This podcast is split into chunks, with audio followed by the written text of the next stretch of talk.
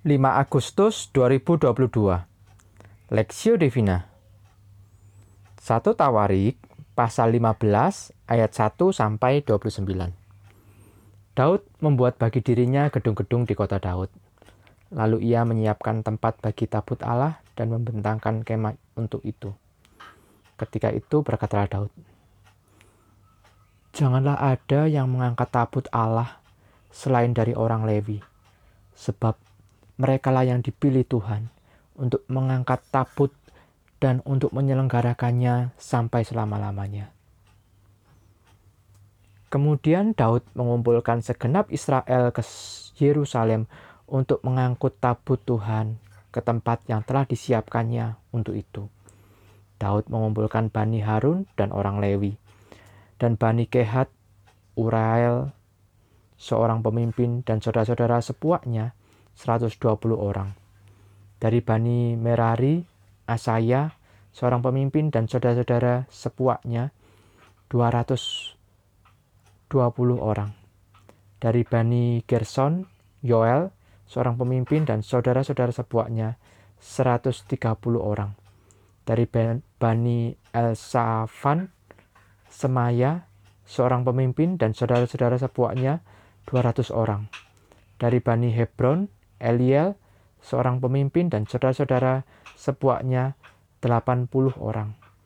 Dari Bani Yusiel, Aminadab, seorang pemimpin dan saudara-saudara sepuaknya 120, 112 orang. Lalu Daud memanggil Sadok dan Abiyatar, imam-imam itu, dan orang-orang Lewi yakni Uriel, Asaya, Yoel, Semaya, Eliel, dan Aminadab dan berkata kepada mereka, Hai kamu ini, para kepala puak dari orang Lewi, kuduskanlah dirimu, kamu ini dan saudara-saudara sepuakmu, supaya kamu mengangkut tabut Allah Israel ke tempat yang telah kusiapkan untuk itu. Sebab oleh karena pada pertama kali kamu tidak hadir, maka Tuhan Allah kita telah menyambar di tengah-tengah kita, sebab kita tidak meminta petunjuknya seperti seharusnya. Jadi para imam dan orang-orang Lewi menguduskan dirinya untuk mengangkut tabut Tuhan Allah Israel. Kemudian Bani Lewi mengangkut tabut Allah itu dengan gandar pengusung di atas bahu mereka seperti yang diperintahkan Musa sesuai dengan firman Tuhan. Daud memerintahkan para kepala orang Lewi itu supaya mereka menyuruh berdiri saudara-saudara sepuak mereka, yakni para penyanyi dan para dengan membawa alat-alat musik seperti gambus, kecapi, dan ceracap untuk memperdengarkan dengan nyanyian dengan nyaring lagu-lagu gembira. Maka orang Lewi itu menyuruh berdiri Heman bin Yoel dan dari saudara-saudara sepuaknya Asaf bin Berek Berekia dari Bani Merari saudara-saudara sepuaknya Etan bin Kusaya dan bersama-sama mereka itu saudara-saudara mereka dari tingkat kedua Zakaria, Yaasiel, Semiramot, Yehiel, Uni, Eliab, Benaya, Maaseya, Matika, Elifele, Miknea, dan Obed Edom, serta Yeiel, para penunggu pintu gerbang. Para penyanyi yakni Heman, Asaf, dan Atan harus memperdengarkan lagu dengan ceracap tembaga. Zakaria, Asiel, Semiramot, Yehiel, Uni, Eliab, Maaseya, Benaya harus memainkan gambus yang tinggi nadanya. Sedangkan Matika, Elifele, Miknea, Obed Edom, Yeiel, dan Asaya harus memainkan kecapi yang delapan nada lebih rendah tingkatnya untuk mengiringi nyanyian. Kenanya pemimpin orang orang Lewi mengangkat mendapat tugas pengangkutan. ia mengapalai pengangkutan sebab ia paham dalam hal itu. Bereknya dan Elkana adalah penunggu pintu pada tabut. Dan Sebanya, Yosafat, Nathanael, Amasai, Sakaria, Benaya, dan Eliezer, yakni imam-imam itu, meniup nafiri di hadapan tabut Allah, sedang Obed Edom dan Yehia adalah penunggu pintu pada tabut itu. Maka Daud dan para tua-tua Israel dan para pemimpin pasukan seribu pergi untuk mengangkut tabut perjanjian Tuhan itu dari rumah Obed Edom dengan sukacita. Dan oleh karena Allah menolong orang Lewi yang mengangkat tabut perjanjian itu, maka dipersembahkanlah tujuh ekor lembu jantan dan tujuh ekor domba jantan. Daud memakai jubah dari kain lenan halus. Juga segala orang Lewi mengangkat tabut itu dan para penyanyi dari kenanya yang mengepalai pengangkutan dan para penyanyi. Daud juga memakai baju efod dari kain lenan. Seluruh orang Israel mengangkut tabut perjanjian Tuhan itu dengan diiringi sorak dan bunyi sangkakala, nafiri, dan ceracap, sambil memperdengarkan permainan gambus dan kecapi.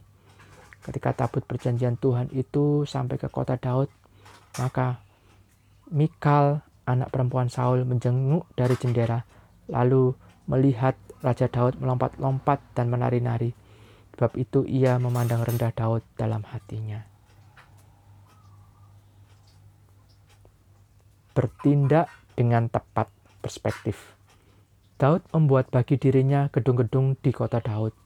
Lalu ia menyiapkan tempat bagi tabut Allah dan membentangkan kemah untuk itu. 1 Tawarik 15 ayat 1. Saya membaca satu kutipan menarik. Keputusan yang baik datang dari pengalaman dan pengalaman berasal dari keputusan yang buruk. Kalimat bijak itu menggambarkan secara tepat apa yang dialami oleh Raja Daud dalam bacaan hari ini. Di saat kedudukan Raja Daud sebagai raja sudah mulai menguat, ia pun memulai proses pembangunan di kota Yerusalem. Daud mempersiapkan sebuah tempat bagi tabut Allah di kota Yerusalem. Tabut Allah di kota Yerusalem menggambarkan keinginan Daud untuk menempatkan Tuhan tepat di pusat kehidupan bangsa Israel. Berkaca dari pengalaman pemindahan tabut Allah yang memakan korban dan mendatangkan murka Allah, 1 Tawarik pasal 13. Kali ini Daud melakukan semuanya dengan hati-hati dan seturut kehendak Tuhan. Perintah Daud jelas, jangan ada yang mengangkut tabut Allah selain dari orang Lewi. Ayat 2. Sekarang Daud menyadari kesalahannya dan memperbaiki tindakannya. Ia menyusun barisan para imam yang telah menguduskan diri dan orang-orang Lewi. Mereka ada ditugaskan mengangkat tabut dan mengiringi dengan pujian bagi Allah. Sepanjang prosesi berlangsung, Daud bahkan mengikuti prosesi itu dan menari bagi Tuhan bersama-sama. Daud menanggalkan jubah rajanya dan memilih memakai jubah kain lenan. Ia bersedia melepaskan gengsinya sebagai raja tanpa malu menari-nari memuji Tuhan. Ayat 29. Ketika melihat itu, Mikal, putri Saul yang menjadi istri Daud, pun memandang Daud dengan hinaan. Melihat respon Mikal, kita bisa memahami dengan benar situasinya hari itu. Kita paham betapa Daud sungguh-sungguh menyatakan kasihnya kepada Allah tanpa berpura-pura. Tindakan tersebut menggambarkan isi hati Daud yang terdalam dalam Allah berkenan atas semuanya itu. Belajar dari bacaan ini, kita menyadari kebenaran yang disampaikan. Belajarlah dari pengalaman masa lalu dan bertindaklah benar sesuai dengan kehendak Tuhan. Bertobatlah dari kesalahan masa lalu dan mulailah kembali dengan kerendahan hati, maka Tuhan akan berkenan. Studi pribadi, Apa yang Daud pelajari dari kesalahan yang telah ia buat sebelumnya? Baca satu Tawarik pasal 13. Apa keputusan Daud saat memindahkan tabut Allah ke kota Yerusalem?